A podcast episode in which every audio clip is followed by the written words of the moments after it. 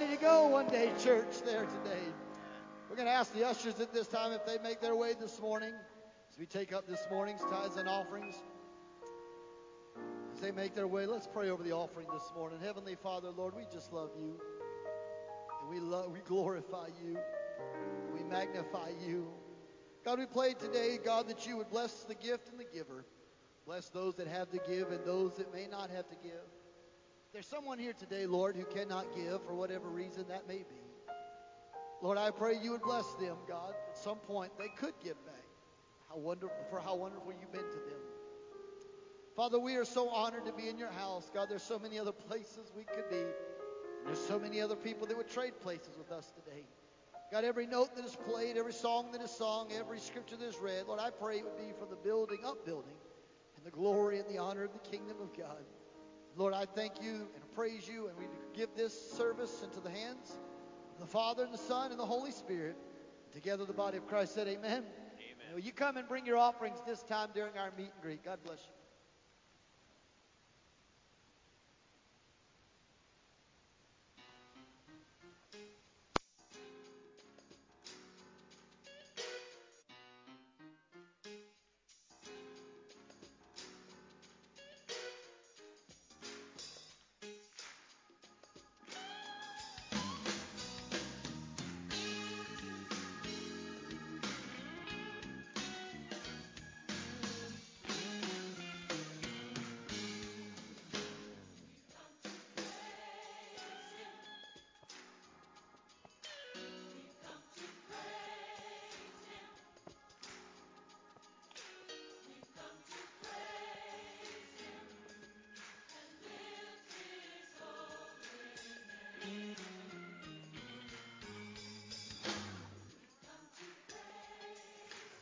Praise the Lord.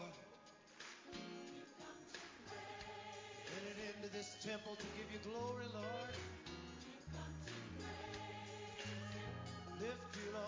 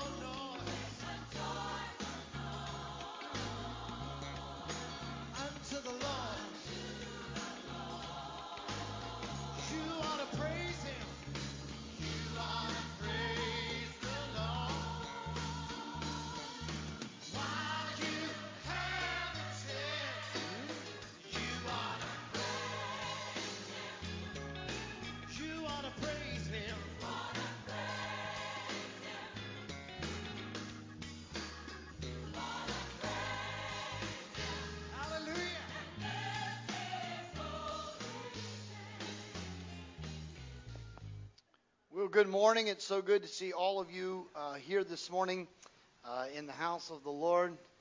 And uh, we are just so excited uh, that you are here today.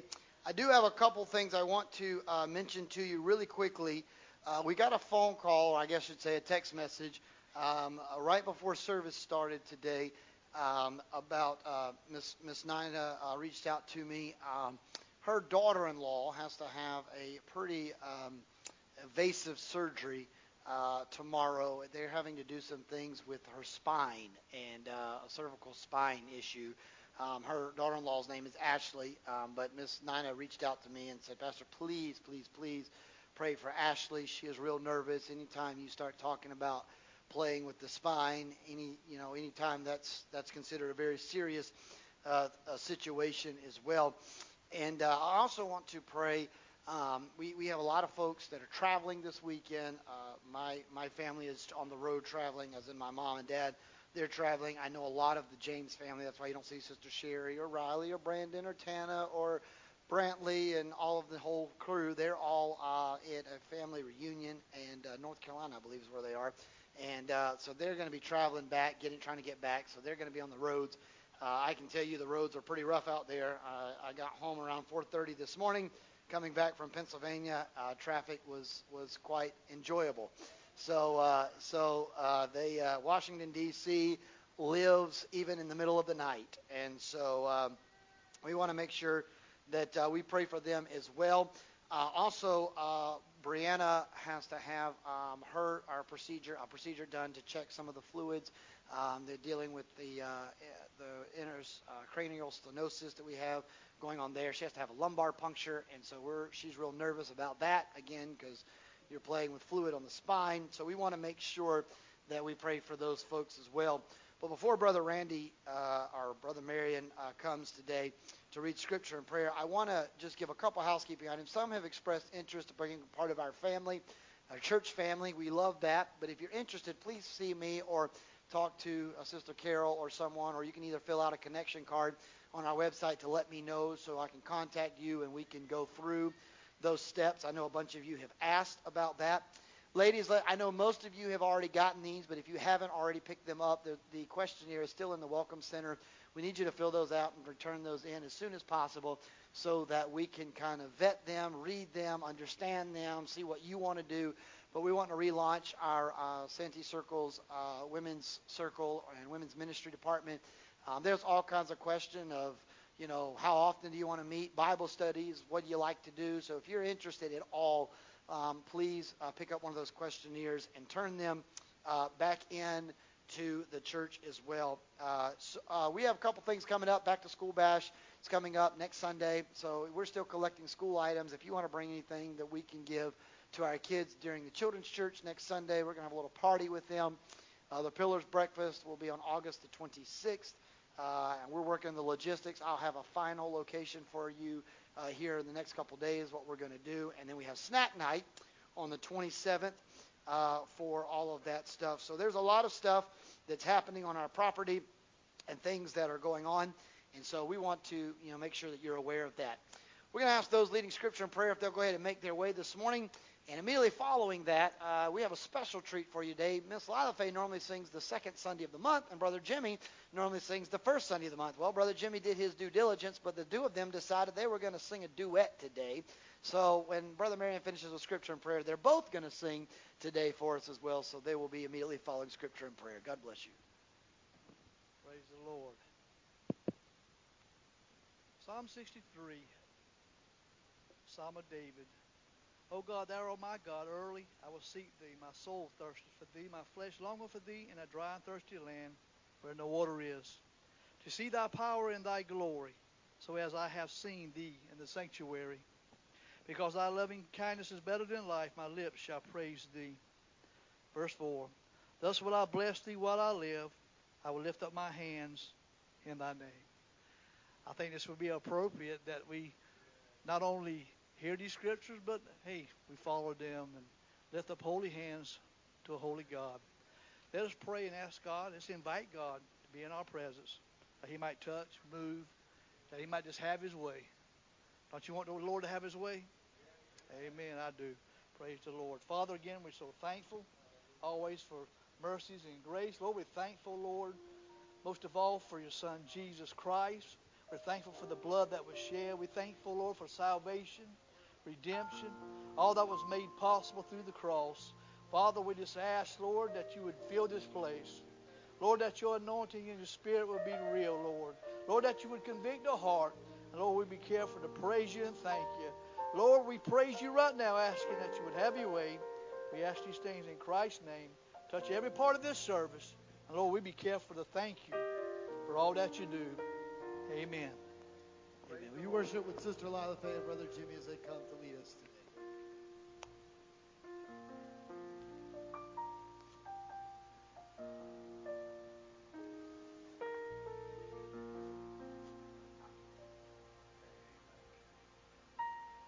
Praise the Lord. Amen. This is the old one, the lighthouse. We, we love old ones because we're that way.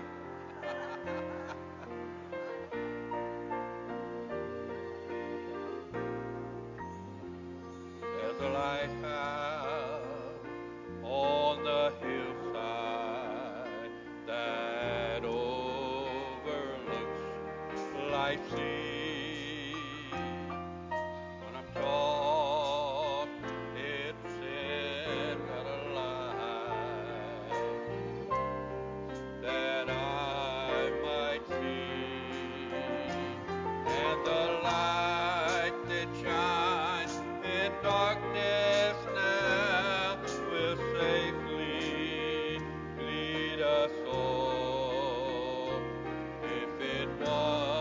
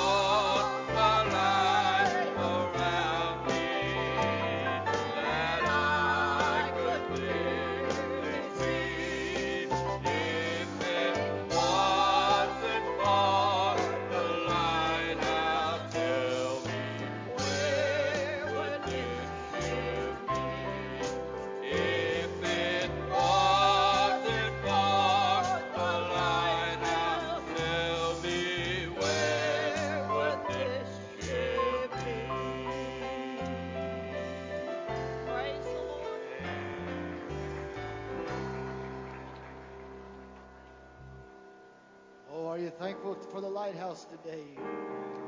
Let's stand all over the house and continue to worship the Lord this morning. We're going to sing about the holiness of the Lord. This song simply just says, holy, holy, holy, holy is the Lord, God Almighty, and He's worthy to receive glory and honor and praise. So let's worship Him today.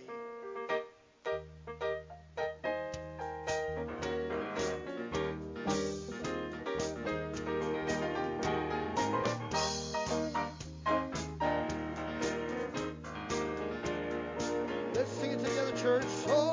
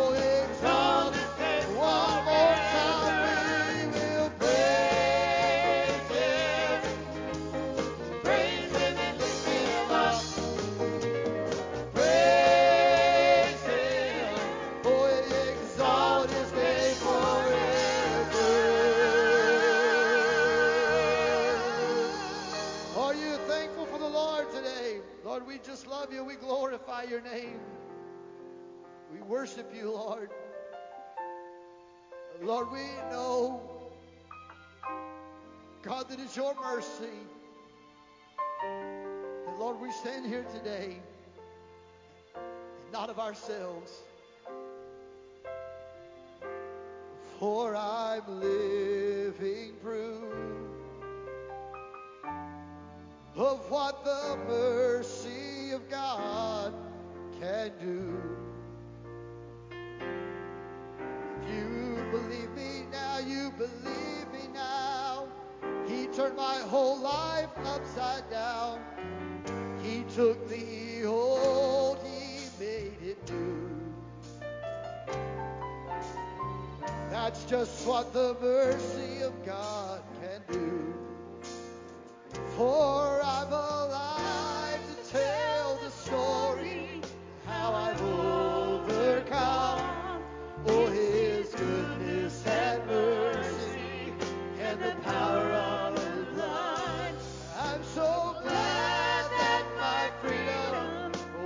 Based on what I've done, but the goodness and mercy is the power of the blood.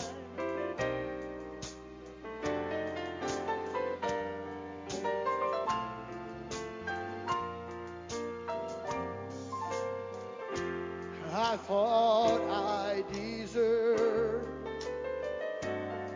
to be six feet beneath all the earth. For all the things I've done and the things I've said, choices made that I regret. Oh, you know I would still be lost. Oh, but for the mercy of God. So today I'm alive to tell the story. I've overcome. It's his goodness and mercy and the power of God. Oh, I'm so glad that my freedom wasn't based on what I've done, but his goodness and mercy and the power of God.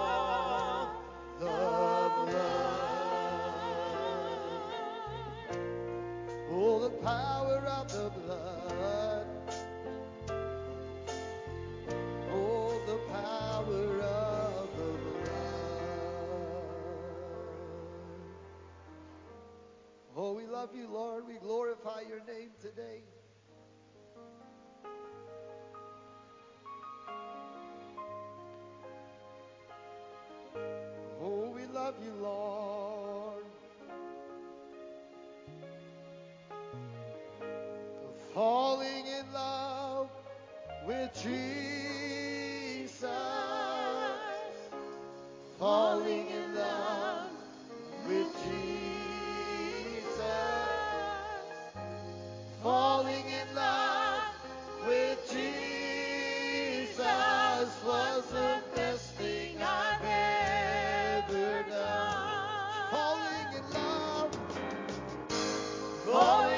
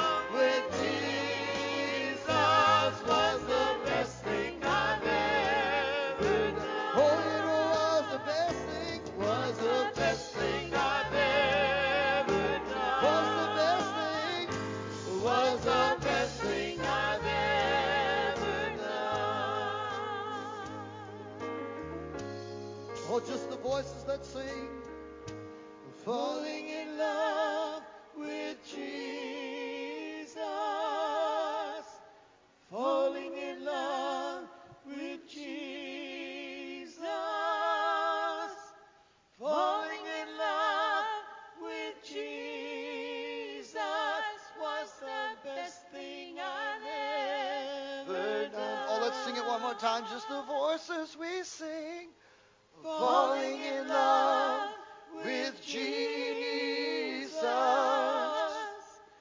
falling in love with Jesus, falling in love with Jesus was the best thing I've ever done. It was the best thing, it was the thing I've ever done. Oh, it was the best thing, was the best thing I've ever done.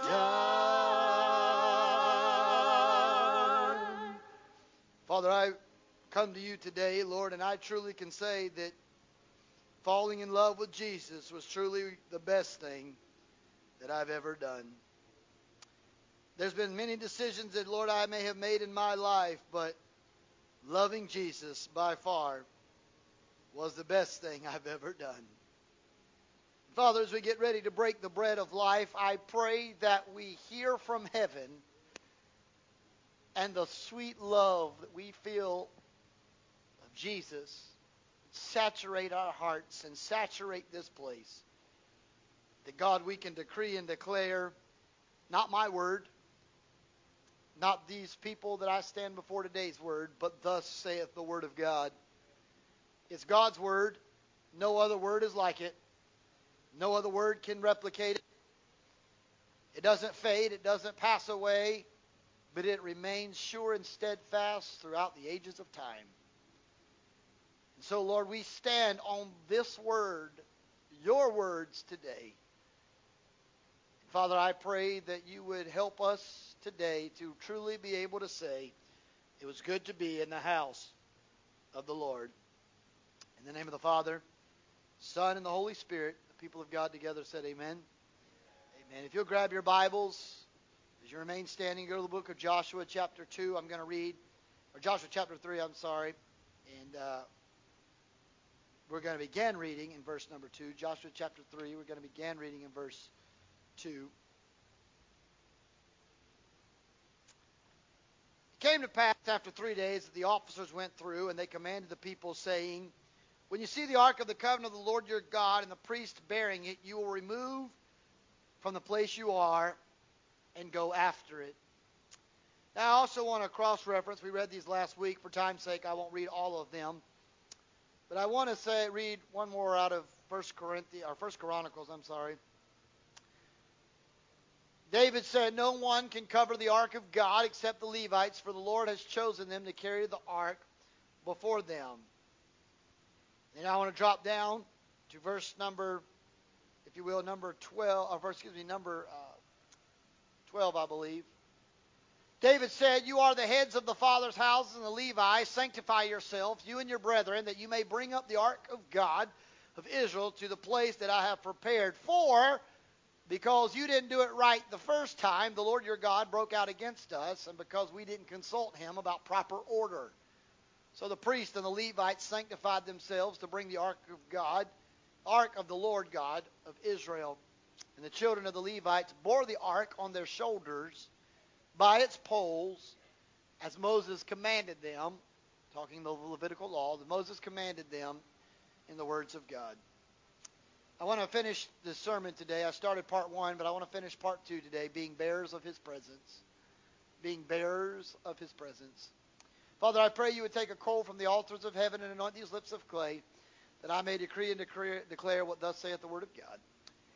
Lord, I know there are some that are out today and sick in body, some that had to leave right after Sunday school, some that are traveling. But, Lord, we're here, and that's all that matters, that we're in your house and in your presence. So, God, today I pray today that you would speak to us in this house, and you would help us to, Lord, hear only what your word says. Father, let us not only be hearers of the word, but doers of it likewise. We pray this in the name of the Father, and the Son, and the Holy Spirit. The people of God together said amen. Amen. You may be seated, if you can, in the presence of the Lord. Bearers of his presence. Last week I began a sermon series or a sermon thought of being bearers of his presence. We talked about Joshua chapter three, about the nature of this, if you will, bearer of his presence. We, we talked about the children of Israel were trying to cross over the Jordan River. They were trying to cross over, if you will, Uh, into the promised land. They're getting ready to go into Canaan. We talked about how those that were uh, of the older generation of Moses' day, they had all died in the wilderness, and how that Joshua and Caleb were the only two of that generation to continue to go forward. We cross-referenced that with David in First Chronicles chapter fifteen. David had, had been wanting to bring the house of the Lord, or bring the Ark of the Covenant, the tangible representation of God's presence, back to Jerusalem after it had been in enemy captivity. And on its way back, he uh, he didn't follow protocol. We'll see that here in just a few moments. He didn't follow protocol, and it had devastating effects when he didn't follow protocol. And so the second time around, David says to the people of God, he said, I screwed this up the first time, but I'm not going to screw it up the second time. I'm going to get it right the second time around. Can I tell you that even before I get into the crux of this message and talking about being bearers of his presence, Can I say to you today, or can I remind you today of a couple things? The first thing I want to remind you real quickly is you may have screwed up your life one time before, but when you come back to God, you don't have to screw it up a second time. God is a God that'll give you chance after chance after chance. You say, well, Pastor, I've screwed up my life three times, four times, five times. I've sinned so many times I've lost count. Well, that's okay, because I serve a God that has unlimited amounts of mercy, and he has an unlimited amounts of grace. And I serve a God that no matter how far you've gone, no matter how far you wade, have been wayward and you've strayed, the Bible said that his hand is not too short, neither is his ear too heavy, that he can't reach out of the miry clay and bring you up and set you on the rock to stay. Can I tell you, you say, well, Pastor, you don't know I've been through divorce. You don't know I've I've had an extramarital affair in my lifetime that no one knows about. You know, you don't know about how I was a, a drunk. You don't know how I used to do drugs. You don't know what, I don't need to know what you used to be. I'm here to tell you what you can be today. It doesn't matter what you used to be. The Bible says in First Corinthians fifteen fifty-eight, any man wants to be a new creation, old things pass away. Behold, all things become new. I'm here to tell you, when you meet Jesus, you're not the same person. You might leave out of here named Mike or Randy or Jonathan, but when you leave out of here today, if you give your heart to Jesus Christ, we may still call you by your earthly name, but heaven calls you redeemed. It doesn't call you by the sin you were bound by. It doesn't call you a liar. Heaven doesn't call you an adulterer. Heaven doesn't call you a drunk. Heaven doesn't call you a swindler. Heaven, heaven doesn't call you an extramarital affair. Heaven doesn't call you uh, an illegitimate child, but heaven calls you saved, saved by grace. Heaven calls you redeemed. Heaven calls you grace. Heaven calls you by mercy. When Peter opens the Lamb's Book of Life, he doesn't see the screw-ups and the failures, but he sees a blood stain that's smeared over your name that says redeemed. How I love to proclaim it. Redeemed by the blood of the Lamb. Redeemed in his infinite mercy. His child and forever I am. When Simon Peter opens that royal book, he's going to sing, I'm redeemed by blood divine. Glory, glory. Christ is mine. All to him I now resign, for I have been, I have been redeemed. You don't have to leave here the same place you entered in here today. We talked about last week the personnel. We talked about that it had to be the right personnel. The Levites were the only one. The priests were the only one to take it. And I said to you last week that God, in his infinite love and mercy, told us through the writings of the Apostle Peter, for you are a royal priesthood, a holy people, a chosen generation, which means if only the priests could carry the presence of God, we don't have to go to a tabernacle and high, and have the our presence, tangible presence of God hidden behind a veil. They might have had to do that in Exodus, but the Bible said when Jesus Christ died and he said, it is finished, the temple veil that was woven so tightly, they said that two draft horses couldn't have pulled it together. But when Jesus said, it is finished, something like a hot butter knife from heaven tore that temple veil from top to bottom, and it opened up the glory of God. What are you saying? The Bible said in Hebrews that we have a new high priest of the order of Melchizedek. I'm telling you, when Jesus said, it is finished, he not only took my sins from, and took my captivity from hell and put me in a place that I could go to heaven, but he also said, you don't need a preacher to pray for you. You don't have to go to a confession booth and have somebody offer penance for you, but you can come boldly to the throne room of God where you can find help in time of need. I'm telling you, you are a royal priesthood. You are a chosen generation. You can be a bearer of God's presence in your life. The personnel, we talked about sanctification in the term of preparation. We talked about that the Hebrew word that they use for sanctify yourself literally means to set yourself apart or consecrate. It was a word called kadash, and it literally means to be separated. The Bible tells us, come out from among them and be separate, says the Lord. Can I tell you, when you get saved, you can't keep cussing people out like you did before, because the Bible gives you, when you get saved, you should have a new vocabulary.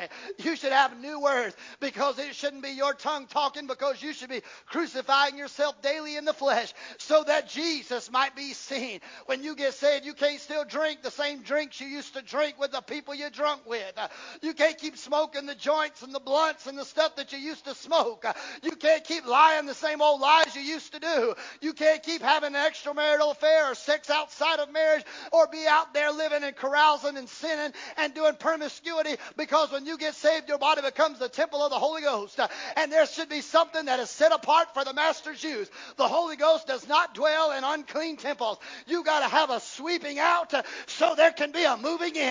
And if the devil moves out, it opens up for God to move in. But there's no, you cannot serve two masters. Either the devil's in your life or the Spirit of God is in your life. But I want to tell you this morning, with the little bit of time that I have left, this uh, that I don't. You don't have to have a P H D. You don't have to have a doctorate degree. You don't have to have a theology degree. I'm telling you, if the Holy Ghost don't do it, it just don't get done. I'm telling you, He's the one that saves. He's the one that ch- ch- chastises us. He's the one that convicts our heart. He's the one that sets us free. He was there in Genesis chapter one when He was hovering over the waters. He was there at Jesus' baptism, coming down as a dove descending. He is the oil that keeps my lamp burning. He's the fire shut up within my bones. He's the wheel in the middle of a wheel.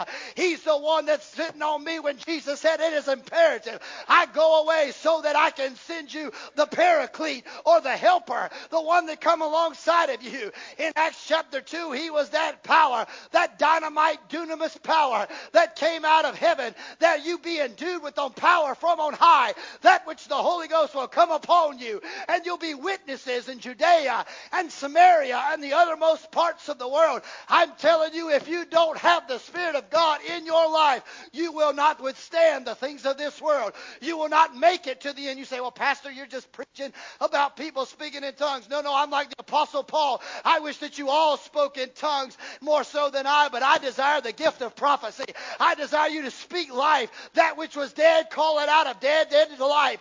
I desire that the Spirit of God move in your life, because with this woke culture and with this counterculture and with these non-binary pronouns and them and they and not him and her, I'm telling you, our kids are getting confused. Your school system's going to hell in a handbasket. They don't know if they're a cat, they're a dog, they're a horse, they're a fish, or they're a human. I'm telling you, I can tell them what they are. You can put any clothes you want to on. You can hop over any little barricade you want. You can bark all you want to, but Psalms one thirty-nine said you are fearfully and wonderfully made. You are God's made creation. You're not a cat. You're not a dog. You are God's creation in His image. You have to set yourself apart, not conform to this world. The Bible says, don't conform to this world. Transform your mind. Let this mind be in you that's in Christ Jesus. Separate yourself. Do not conform to the patterns of this world. The Bible tells us that our reasonable act of worship is to present our bodies as a holy sacrifice. Not just any sacrifice, a holy sacrifice. Pleasing unto the Lord. In the Greek, that word sanctify, hagadazio, literally is the same word. It's just in a different language. It's in the Greek language. Set apart. Consecrated. You can be of this world. You can be in this world, but you don't have to be of this world. You can be in this world, but not of this world. The Bible tells us, I believe it was Peter that said, we're just pilgrims, sojourners, passing through. This home, this world is not our home. We're going to a better place. If this is the best it gets, God, I am miserable, because I'm telling you, the way this world is, if this is truly all there is to it, then then that that's really sad. But I don't believe there is all that. This is all there is to it. I believe somewhere, the old song says, somewhere yonder beyond the blue. I believe I can't see it in the Milky Way galaxy. I can't see it in the, all the thousands of light years of galaxy scientists tell us that are out there. But I believe somewhere way above the blue skies, way outside of the Milky Way galaxy, in a in, quoting an old Star Wars quote, in a galaxy far, far away, I believe there's a God that's sitting with the palm of His hand. And every black hole, every light year, every solar system, every planetary formation is in the palm of His hands. And one day I'm not going to be bound by gravity of Earth. I'm not going to be held by Milky Way galaxies.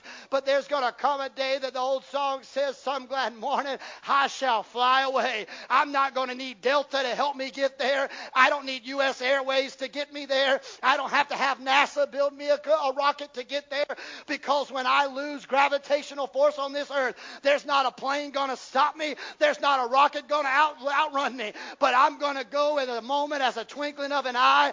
I'm going to be walking on streets of gold. I'm going to shake hands with loved ones. If I'm not living in this world because I'm just thankful. I'm telling you, this world, I'm just passing through. I don't really care what happens, because to be absent from the body is to be present with the Lord. I don't really care what happens down here, because this is not my final resting place. But I will tell you that if you don't know Jesus Christ as your Lord and Savior, you better hope to God you love this earth, and you better enjoy every mouth-watering bite of food, and you better enjoy all the amenities this world offers you, because when you die, the Bible says you also, absent from the body, you can be separated from the Lord in what they called a place called hell, a place of of, of, of unceasing uh, restlessness, a place of torture, a place of eternal damnation, and, and something you never can get relief from. I want you to know that you better enjoy it, because this may be the only heaven you get. But I'm telling you, you don't have to let this be the only heaven you get, because if you'll just do the A B Cs, if you You'll admit you're a sinner and believe in Jesus Christ and confess that He is Lord of all. The Bible said in A, B, C, you shall be saved, and you can go to a place where Jesus said, let not your hearts be troubled. Believe in God, believe also in me. In my Father's house are many mansions. If it were not so, I would have told you. But I'm going to prepare a place for you, that where I am, you may be also. I'm telling you, God's doesn't have to have the codes and zones. Come check it out. But you might live in a trailer down here. You might live in a brick home down here. You might live in an apartment down here. But you ain't seen nothing like your house over there. You're going to see a house like nobody on this side of heaven can build. But only if you know Jesus Christ. Only if you know Him. Today I want to pick up quickly. Not only is there personnel and a preparation to go, but you got to have God in the right place too. Placement is essential. The personnel had to be right. Royal priesthood, holy generations. The preparation, before the priest of God could bear the Ark of the Covenant, they had to consecrate themselves. They had to make sure they were right with God. They had to change their clothes. I, I said to you last week that when you get sanctified, you won't dress like you did when you were still looking for a man before you got saved. You won't dress half-heartedly. You won't have everything exposed and everything showing and, and all this stuff. You won't do what you used to do. There'll be a change. When Jesus comes in your life, the Bible says there's a change that takes place. I'm telling you that not only is there preparation, but you got to make sure Jesus is at the center of it all. Jesus is not sitting in the second chair. He's not playing second fiddle. If He's not Lord of all, He is not Lord at all. He is only the one that sits in the centrality of it all. If you only use God as a genie in a bottle to get you out of jail, then He's not really God in your life. But He's the one that He's got to be God in the morning. He's got to be God in the afternoon. He's got to be God in the evening. It's like the old song said, He's God when the light lightning flashes. He's God when the thunder rolls. He's God in the amen corner. He's God all over the floor. Someone took it a step further and said He's God in Alabama. He's God in Tennessee. He's God in South Carolina. He's God all over me. I'll take it a step further. He's got to be God when the good's happening. He's got to be God when the bad's happening. He's got to be God when you got money in the bank. He's got to be God when you're flat broke. He's got to be God in good health. He's got to be God when a bad doctor report. He's God, and God don't ever change. He's always been God. Always been God. See, too many people like God when everything's good. I'll serve God when there's money in the bank. Then the other side says, well, no, I don't serve God when it's good. I only need God when it's bad. When everything's good, I don't need God. I just need Him when crisis hits.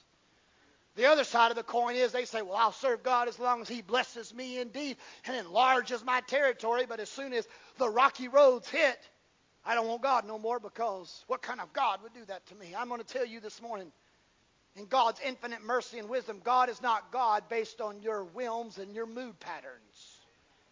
Hello, preacher. God's not God based on what time of the month it is for your mood.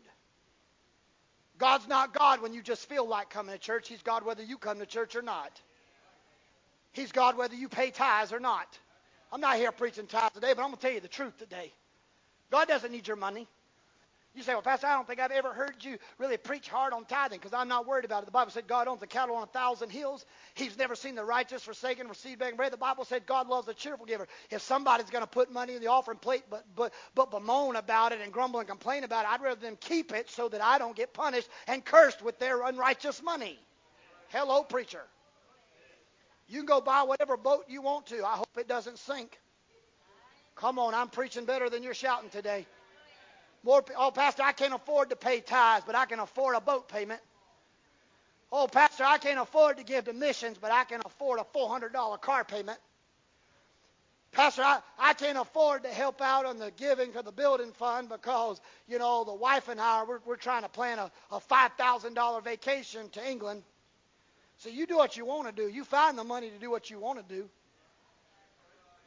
Because you want that boat to have gas in it at four dollars a gallon to be able to go out into the jetties. But then on Sunday morning, so Pastor, I, I spent all my money in gas yesterday in that boat. One of these days, God may sink that boat, and you'll have to figure out how you're going to get yourself out of the jetties. The last time somebody sank the boat, God sent a whale by to swallow them up. I don't know if that's the transportation you want, but hey, if it sinks, jump overboard and let's see if there's any big fish swimming by your area that night. Hello, preacher. I've had nine hours of drive time. I've had no sleep, so I'm feeling real good right now. I should not sleep more often. I'm telling you today, people do what they want to do. And I'm telling you, the Bible said in Joshua's account and it said in David's account, there was a proper placement to where the Ark of the... It didn't say, well, just carry the Ark of the Covenant any old way you want to. It was a proper order. In fact, the first time when, when David decided he was going to bring the Ark of the Covenant home from the Philistine land, he sent some new carts. He had had some fresh oxen, strong oxen. He built a beautiful wooden cart, and he sent it. He told him to put the Ark of the Covenant on the cart. The Ark of the Covenant began to make its way back towards Jerusalem, and the Bible said that it's, one of the oxen stumbled in the road. One of the guys walking along the side of the cart, his name was Uzzah. Uzzah was standing there, and he saw it, and in his immediate reaction, which would have been probably anybody's reaction, but his immediate reaction, he saw that it was the cart was wavering, or it was tottering, or it was teetering. So he stuck his hand out, and he touched the Ark of God, the tangible presence of God, and to try to steady it. And the Bible said he dropped dead on impact. It scared David so bad he was afraid to bring the Ark of the Covenant home with him, so he shipped it across the street to a guy by the name of Obed-Edom's house. And he sent it to his house. The Bible said the longer it stayed at Obed-Edom's house, the more Obed-Edom got blessed. And something happened to David. And David said, but I want to be blessed of the Lord. I want the Lord's favor on my life. And he just kept, it kept eating at David. To the point David said, you know what? I've got to get the tangible presence of God back into my life. Can I tell you, some of you have been running from God too long. You've got to get the tangible presence of God back into your life. David said, I got to get it home. He started thinking about it. He said, well, the last time I tried this, I screwed this thing up. I cost a man his life. I've got to do it differently this time. See, I want to tell you something. They tried to do it with a with a cart. Anybody know? Any, if anybody knows anything about biblical archaeology and, and biblical history, yes, they had metal and yes, they had workers of things, but most of everything they did was out of wood, carpentry type things. They were big in the wood. So for David to have a wooden cart, or if you will, something to put this Ark of God, tangible presence of God, on the back of oxen, he would have built a wooden cart.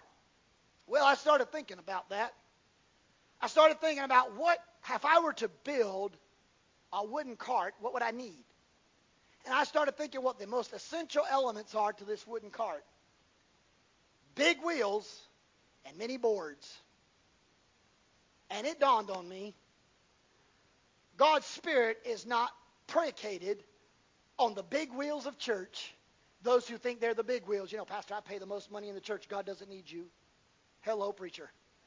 God's Spirit is not bound by the big wheels. And God's Spirit is not bound by however many committees and boards you come up with. Well, we got to have a board for hospitality. We got to have a committee for carpet. We got to have a committee for decor- decoration. We got to have a committee for the for the property management. We got to have a committee on the.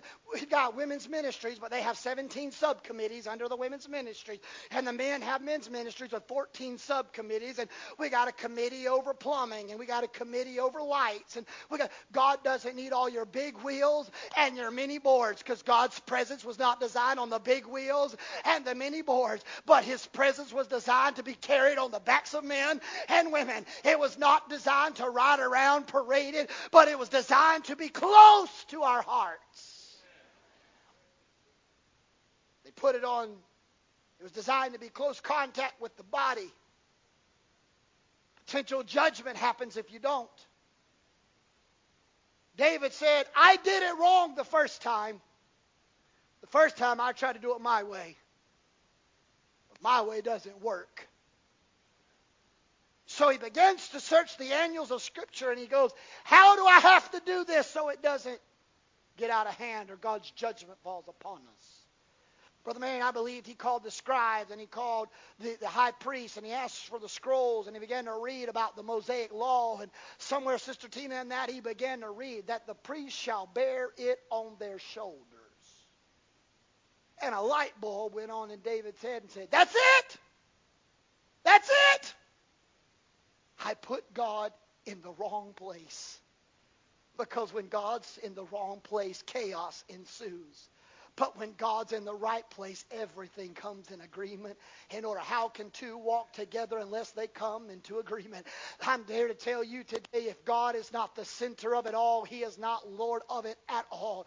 I'm telling you, God's got to be the center of the message. God's got to be the center of the worship. God's got to be the center of the Bible studies. God's got to be center of everything. If it's not by God's breath, if it's not by the Spirit of God, the Bible tells us it's not by might nor by power, but by my Spirit. Spirit says the Lord. I'm telling you, churches can't be built without God in the center of the house.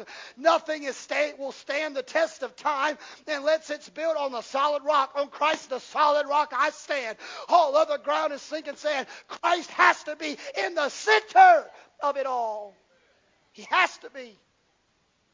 Hebrews ten tells us not to forsake the assemblings of ourselves.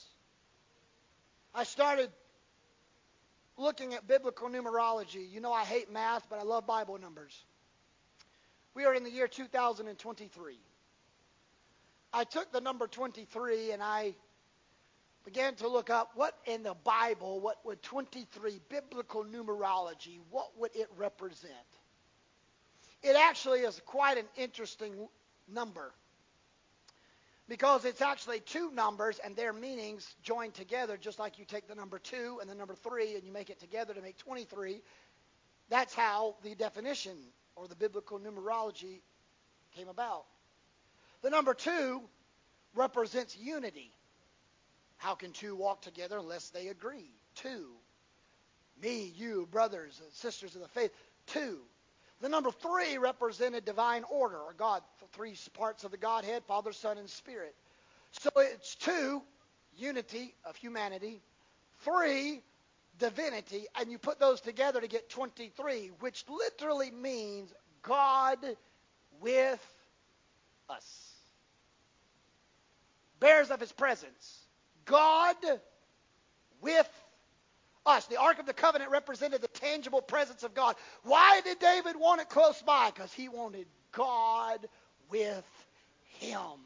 He has to be God with us. So I started looking at scriptures, and I, I just gonna, I'm not going to read all of them because it'd blow your mind.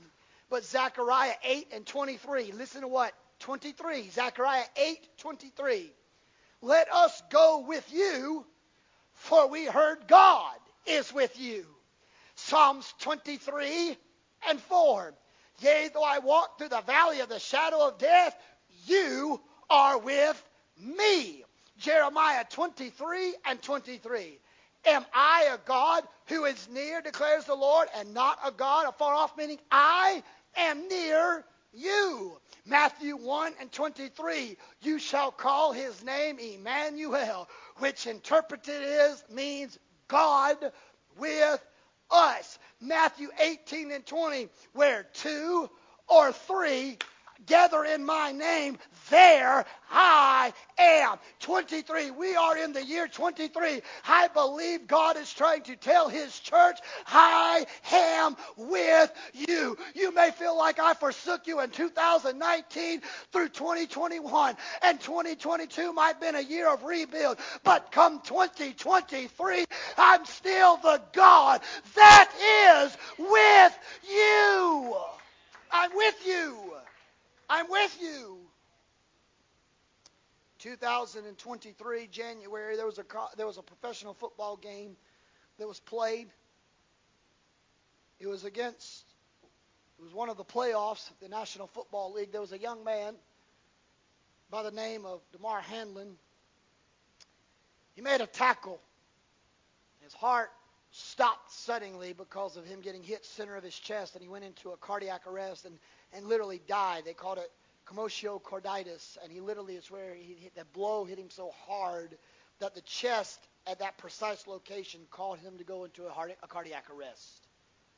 He laid motionless. They did C P R, no movement. For, the, for all night long, I remember watching the sports program. This is still twenty twenty-three, January of this year.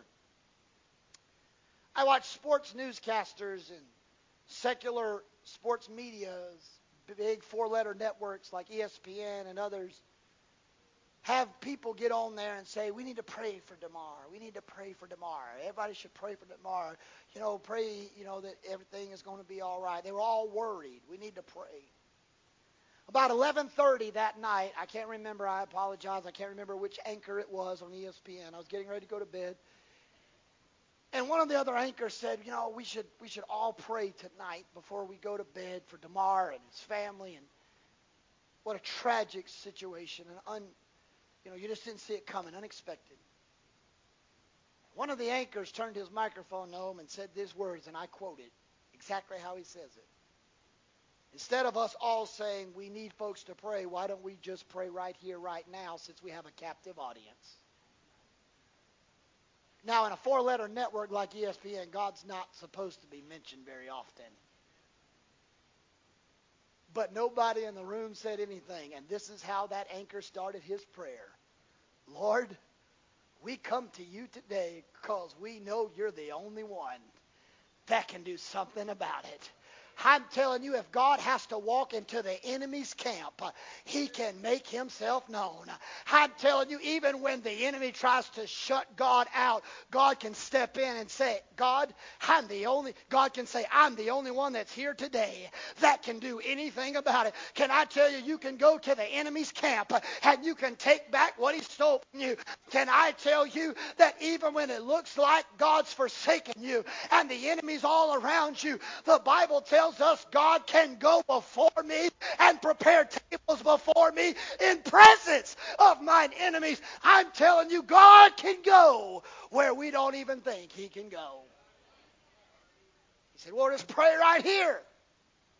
You got church people that won't even pray in the safety of church, but we've got people praying in the enemy's camps. That should say something about the state of the church. I'm going to finish with this one. The last thing I want to say is, but when you're bearers of his presence, you also are granted his promises. If you are bearers of his presence, you have access and gain access to a storehouse of promises. Joshua chapter three and verse five said this. He tells them when they are going to be bearers of his presence, he tells them you've got to sanctify yourself, you've got to consecrate yourself. But verse five said this. After all that, he said this, sanctify yourselves, for tomorrow God will do wonders among you. Well, the next day, the Ark of the Covenant gets to the edge of the Jordan River. The Jordan River at that time was at the flood stage, which means it was literally flowing over the banks of the sides, the sides of the banks. But those priests were up front. Joshua said the day before, just sanctify yourself, for tomorrow God will do wonders. And the Bible said that when those priests carrying the tangible presence of God, when their feet, just their toes, touched the waters of the Jordan River, you got to remember, the little kids didn't see this. Only Joshua and Caleb saw when Moses took up a staff and he stood with the army, when Satan was behind him in the in the, in the likeness of Pharaoh's army, when the enemy was hot on his pursuit. It's like that old song said, that, that, that Pharaoh's army was on their tracks, but out of nowhere, God stepped in and he cut a highway just like that. He's an on-time God. Yes, he is. Moses lifted up his staff and the waters of the Red Sea abated. Those little babies didn't see that back then. They don't even remember it.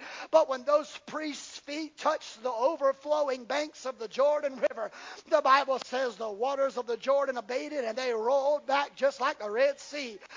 A million and a half plus people crossed the second time across dry ground, and the very next time we see them, they're conquering places like Jericho, a double fortified walled city. They're conquering lands. They're laying memorial stones and they're remembering where God has brought them from. Can I tell you, church, we just a couple weeks ago celebrated thirty years of fruitful ministry and honored and had a memorial of the years where God has brought us from.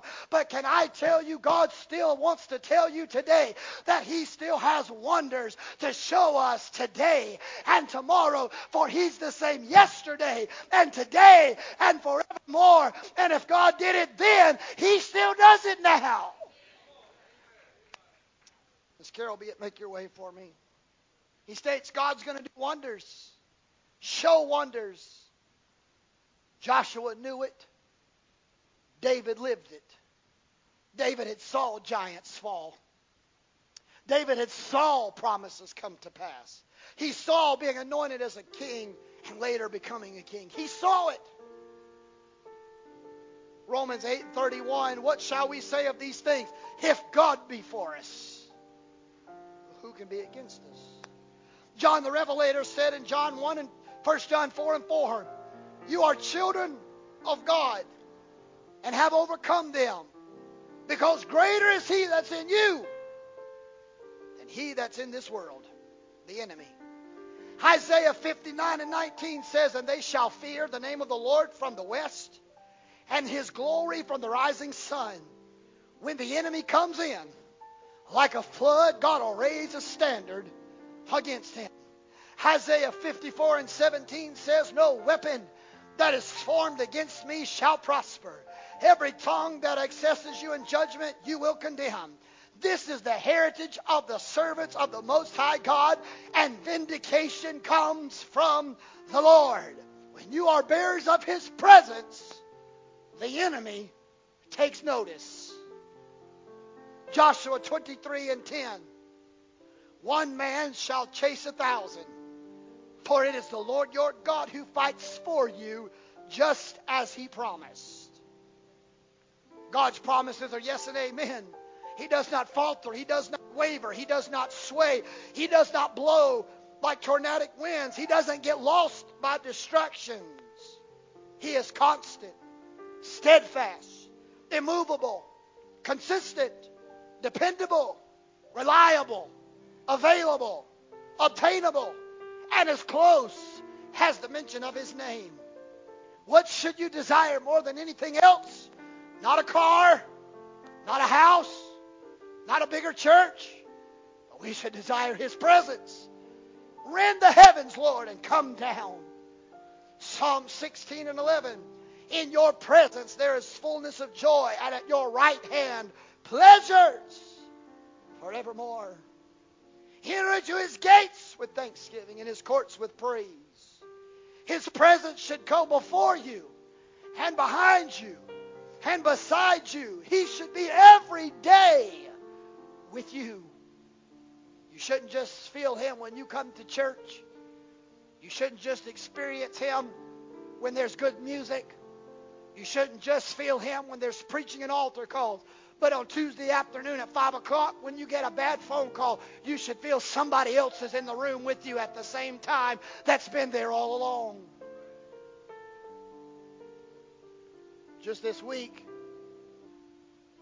well, let me back up. The Ark of the Covenant, the Bible says that when they would go out to battle, they would carry the Ark of the Covenant with them, because the enemy would be, the enemies of Israel were terrified when they saw it, because they had heard how that God was with his people. Can I tell you, the devil knows whether or not you got God in your life or not. He knows. He may fight you hard, but he knows he can only go so far because he knows that you're a bearer of his presence. Someone goes before you and behind you and beside you. This week, I was in Pennsylvania, and I'm done, I promise, till tonight. I'll go home and take a nap and start over again. I got a phone call, well, a text message. It said, Pastor,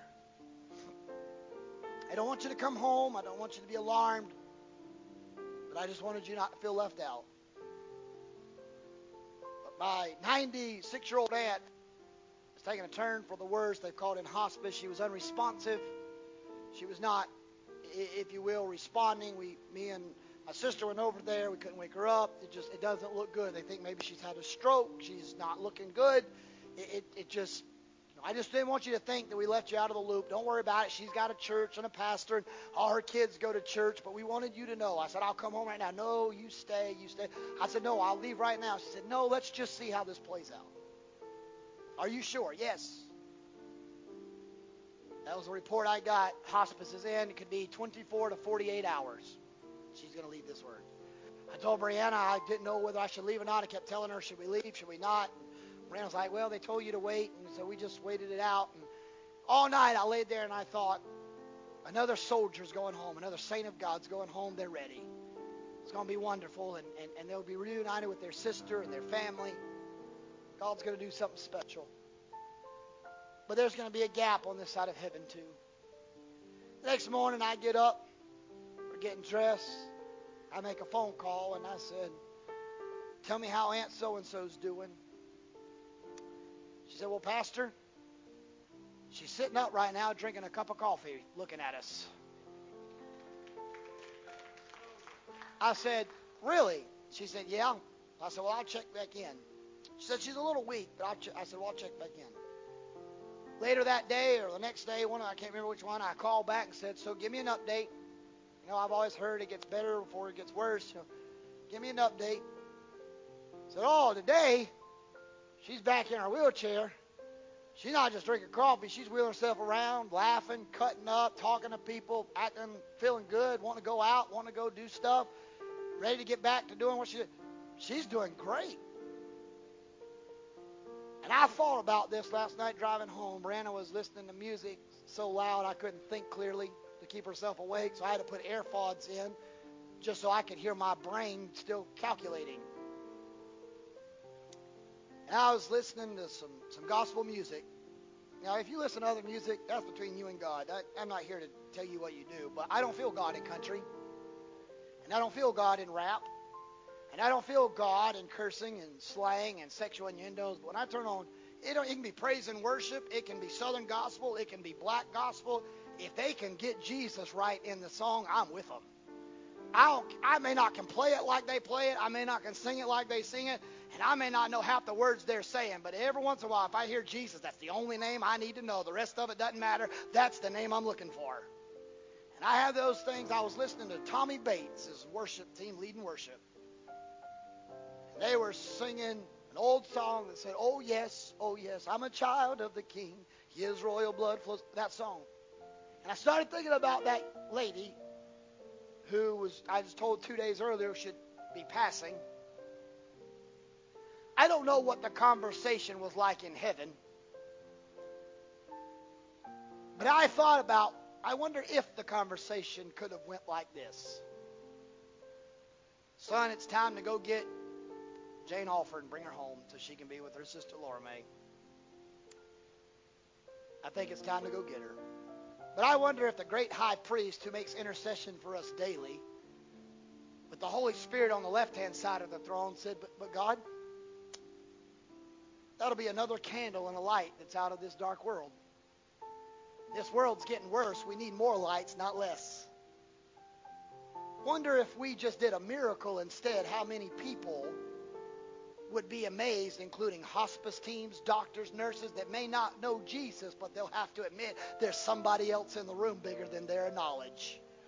So why don't we just heal her and let her stay down there for a little bit longer so that when everybody says she's a miracle, we know what she's like. She's going to tell them, oh, no, it's all about Jesus, honey. So why don't, instead of bringing her here, why don't we make the devil mad and let her stay down there so the devil's more frustrated about it than we are up here in heaven?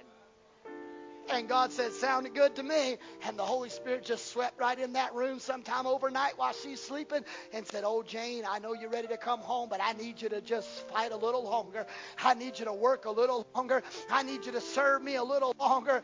I need you to keep fighting the fight of faith a little longer, because there's going to be people that need to know there's still a God, and God is still in control, and the only person that has control is God.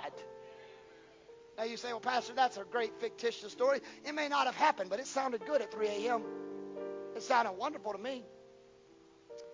So here's my question to you today. Two questions. Number one, and I'm getting ready to have you bow your head and close your eyes to answer these questions, but I'm going to let you go ahead and know what they are. The number four, I always ask if there's someone that doesn't know Jesus to let them have the opportunity to know Jesus, because you will spend eternity separated from him if you don't. And the second question I'm going to ask you is, I'm going to ask you, are you desiring to be a bearer of his presence? You feel like that maybe you don't have the, the Spirit of God as strong in your life as you'd like it to be, and you just want to be counted a bearer of his presence. So with every head bowed and every eye closed, the first question with, I'm going to ask, is there anybody here today, head bowed and eye closed, you would just simply say, Pastor, I don't know if I'm right with Jesus, and I don't want to die and go to hell. Would you pray for me that God would save me today? Is there anyone here that says they don't know Jesus? Just lift your hand. I don't want anybody to leave this place not certain they're going to go to heaven one day. Is there any? All right, God bless you. The last question, and then I'm going to let you go to lunch, is this. Is there someone here today that says, Pastor, I want to be a bearer of his presence. I, I serve God. I love God. I know God.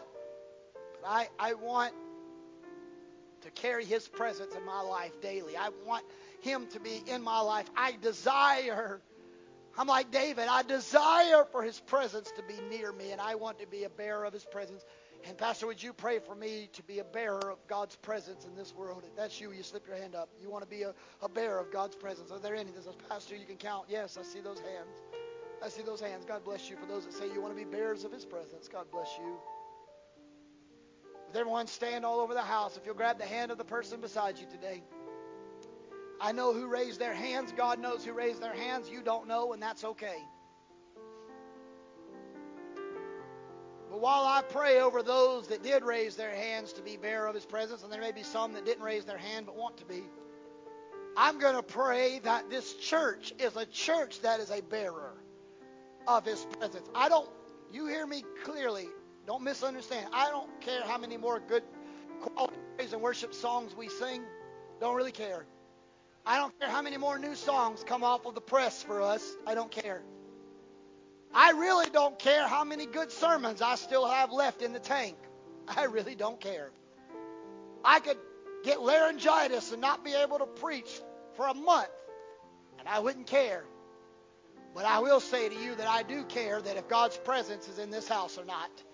And I do not ever want to come to church, whether I'm preaching or someone else is preaching, or I'm singing, or someone else. I never want to walk into this place and Ichabod be on this door. I never. I don't care if I ever preach again, but I want to make sure that I'm always in a house where his presence is in the room too. And I want this place, when we come as one mind and one accord and gather together, that we bring the presence of God with us in this place, where hearts are changed, lives are changed, marriages restored, homes put back together, salvation, sanctification, Spirit-filled baptism, only done by the presence of Jesus. Let's pray together. Eternal Father, I come before you today in the presence of God and these witnesses to decree and declare that I have done my very best to preach the unadulterated Word of God. I'm nothing special. I'm just a mere mortal man. There is nothing about me that qualifies me any more than anyone else in this room. But Father, I would say today that God, I am humbled that you have allowed me the, hum- the task to present your gospel to this world.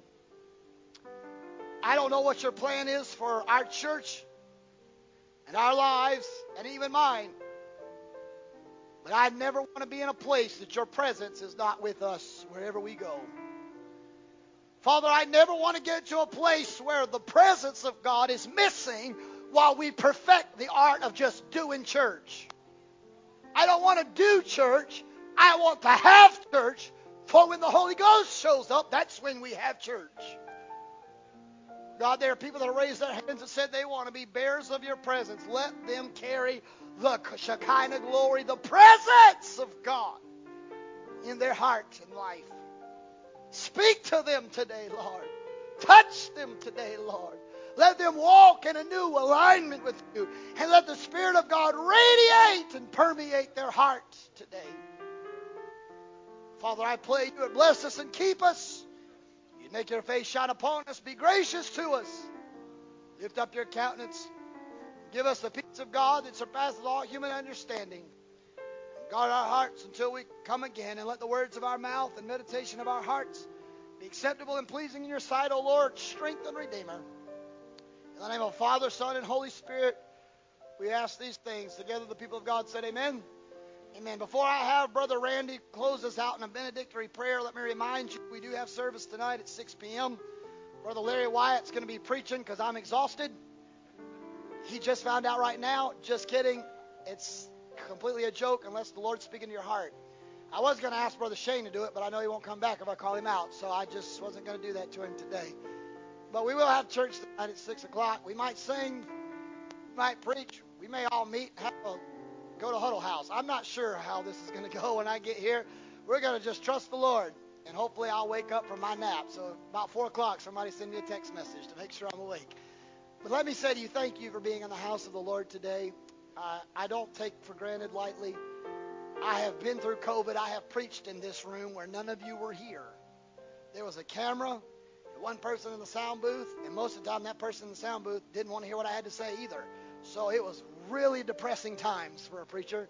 So I don't take lightly when you make efforts to come to church. It means so much. There's so many of you today that are our guests, that are that are visiting or maybe coming with family. It's so good to see Brother Wayne back. We've missed him. He's our like long lost adoptive son who strayed away for a few weeks and found his way back home, and we're just so glad to have him back.